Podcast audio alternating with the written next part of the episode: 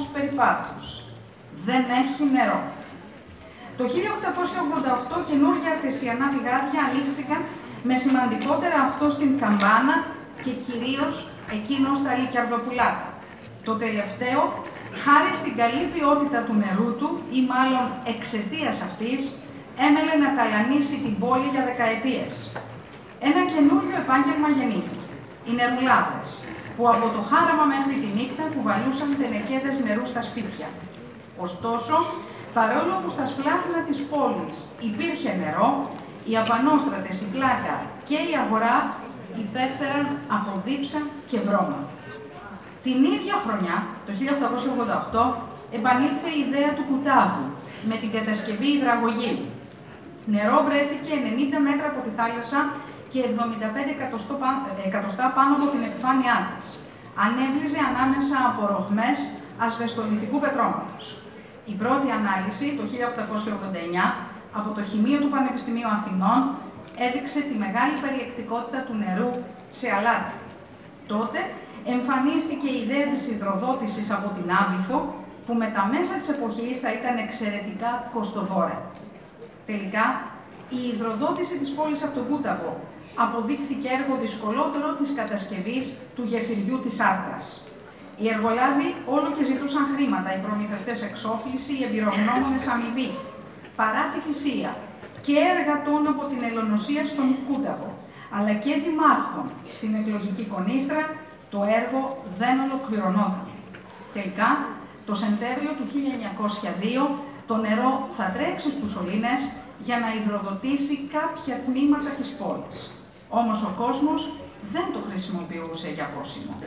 Ο φτωχός κόσμος εξακολουθούσε να παίρνει νερό από τον νερουλά ή τα πηγάδια της καμπάνας και της Ισιώτισσας και οι πλούσιοι έπιναν νερό λουτρακίου που με τα μιζάνες ερχόταν από την Κορινθία. Μέχρι το 14 το δίκτυο είχε επεκταθεί, αλλά η ποιότητα του νερού παρέμενε προβληματική. Βούρκος και ακαθαρσίες έκραχαν από τις βρύσες. Ο τότε δήμαρχος ρύθμισε ώστε τρεις φορές τη βδομάδα να ανανεώνεται το νερό της δεξαμενής και κάθε δέκα μέρες να αδειάζει όλο το σύστημα. Οι καταναλωτές από την άλλη, μη έχοντας συνηθίσει στην πληρωμή του νερού, ούτε πλήρωναν, ούτε συνεχτή διαχείριση έκαναν. Τα χρόνια περνούν και η ίδρυψη της πόλης καταντάρουν φύχτρα του δημοτικού χρήματος. Τα σκάνδαλα δεν λείπουν, ακόμα και με υπογραφές καθηγητών πανεπιστημίων. Το 1916, οι αγκυροβολημένοι συμμαχικοί στόλοι των Αγγλογάλων διαπιστώνουν την ακαταλληλότητα του νερού του υδραγωγείου και ερευνούν για υγιεινό καθαρό νερό. Το βρίσκουν στα αρτεσιανά των λικιαρδοπουλάτων με 800 κυβικά μέτρα τη μέρα. Η εξέλιξη αυτή υπήρξε μοιραία για την ίδρυψη. Κάθε φορά που κυριαρχεί η απογοήτευση για το υδραγωγείο του Κουτάβου, επανέρχεται η πίστη στην ίδρυψη μέσω των αρτεσιανών. Ο Αύγουστος του 22 θα είναι εφιαλτικός. 6.000 Έλληνες της Μικράς Ασίας, της Ανατολικής Τράχης και του Πόντου έρχονται πρόσφυγες στην Κεφαλονιά. Το 23 η κατάσταση είναι τραγική. Ο κόσμος διψάει και το αργοστόλι δρομάει. Η εποχή έμεινε στη μνήμη των κατοίκων ως η μεγάλη κρίση του νερού. Στο μεταξύ δεν είναι λίγες οι λαθρέες υδροδοτήσεις, ενώ οι δεξαμενές του κουτάβου εξαιτίας της ελληπού συντήρησης χάνουν νερό από ρογμές. Ίσως θα μπορούσε να δει κανείς με επίοικια τις ανεπάρκειες αυτής της περίοδου. Μια εποχή διχασμών, πολέμων, μεταπολιτεύσεων και προσφυγιάς δεν προσφέρεται για μεγαλόπνοα έργα υποδομής. Το 26 η Δημοτική Αρχή ζητά τη σύμπραξη του κληροδοτήματος Βαλιάνου. Η νέα μελέτη, το 1927, υπέρ της ανακαινήσεως της ιδρεύσεως, θα είναι επιστημονικός άρτια και θα προτείνει από τη μία πλευρά την χρησιμοποίηση των αρτεσιανών των λύκιαδοπουλάτων, αλλά ταυτοχρόνως και τη βελτίωση της ποιότητας του νερού του κουτάβου, καθώς δεν είναι σίγουρη η επάρκεια της ποσότητας του νερού για την κάλυψη όλης της πόλης. Παρ' όλα αυτά, η ελπίδα της υδροδότησης από τη Σισιώτησα οδήγησε στην εγκατάλειψη του κουτάβου.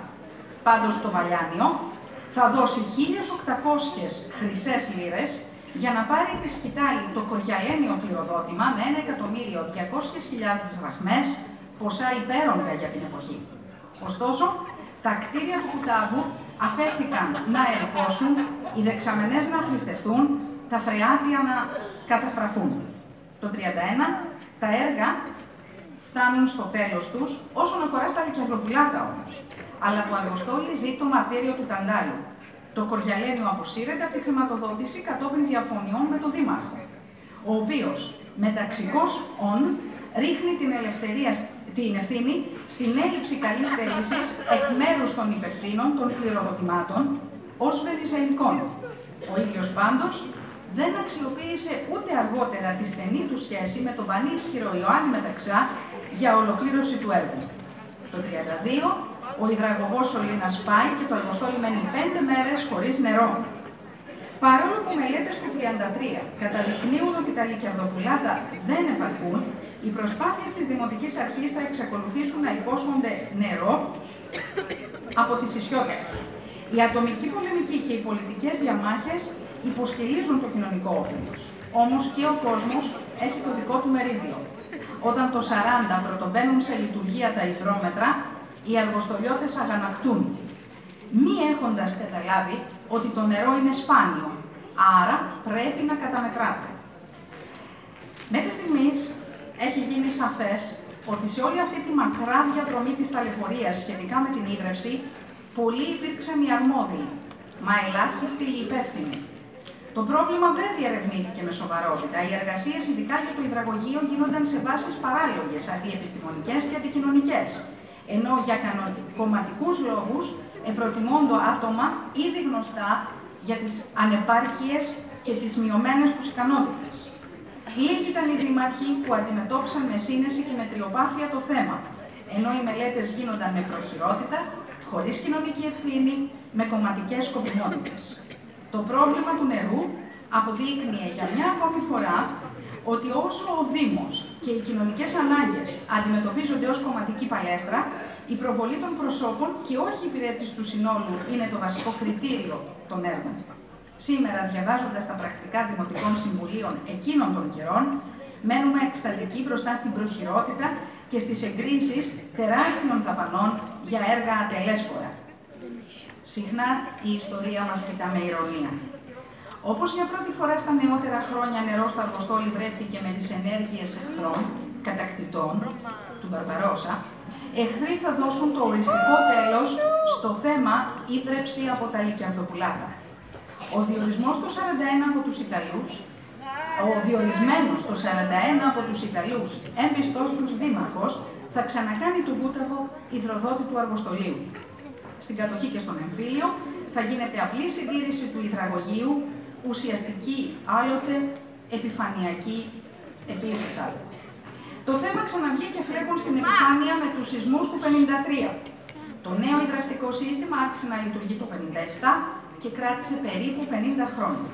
Το 2005 μια νέα μελέτη έρχεται να αντικαταστήσει το γυρασμένο δίκτυο και να συζητήσει την πιθανότητα κατασκευής εργοστασίου επεξεργασίας του νερού που θα το απάλασε από την υψηλή συγκέντρωση αλάτων κυχλωρίου, η οποία όμως κρίθηκε ασύμφορη λόγω των συχνών διαρροών του νερού που έφταναν στη σπαντάλη ακόμη και του 60% της ποσότητας.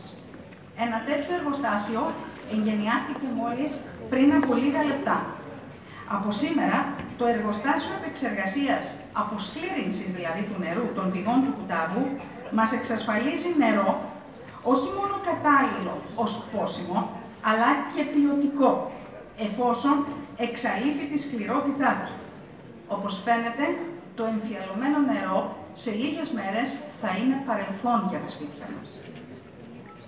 Και αυτό συνέβη σήμερα 400 χρόνια και πλέον μετά τους, τον πρώτο οικισμό στην περιοχή μας και 262 χρόνια μετά τον ορισμό του Αργοστολίου ως πρωτεύουσα της Κεφαλονιάς. Σε λίγες μέρες αυτό το νερό θα τρέξει στις βρύσες μας και από εκεί θα καλύψει με ποικίλες χρήσεις τις διάφορες ανάγκες των κατοίκων του Αργοστολίου και των επισκεπτών μας. Ωστόσο, η ίδρυυση είναι ένα έργο από τη φύση του διαρκώς εξελισσόμενο και ανανεούμενο.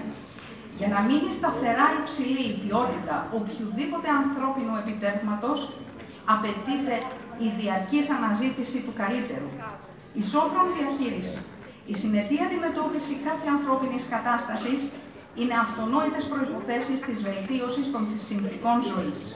Η πρόοδος της επιστήμης και η εξέλιξη της τεχνολογίας είναι τα μέσα του ανθρώπου στον αέναο αγώνα του.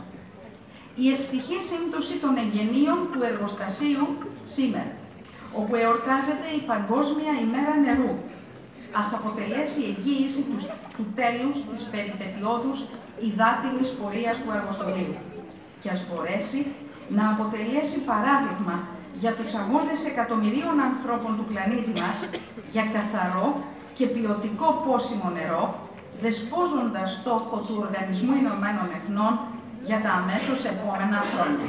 Σας ευχαριστώ.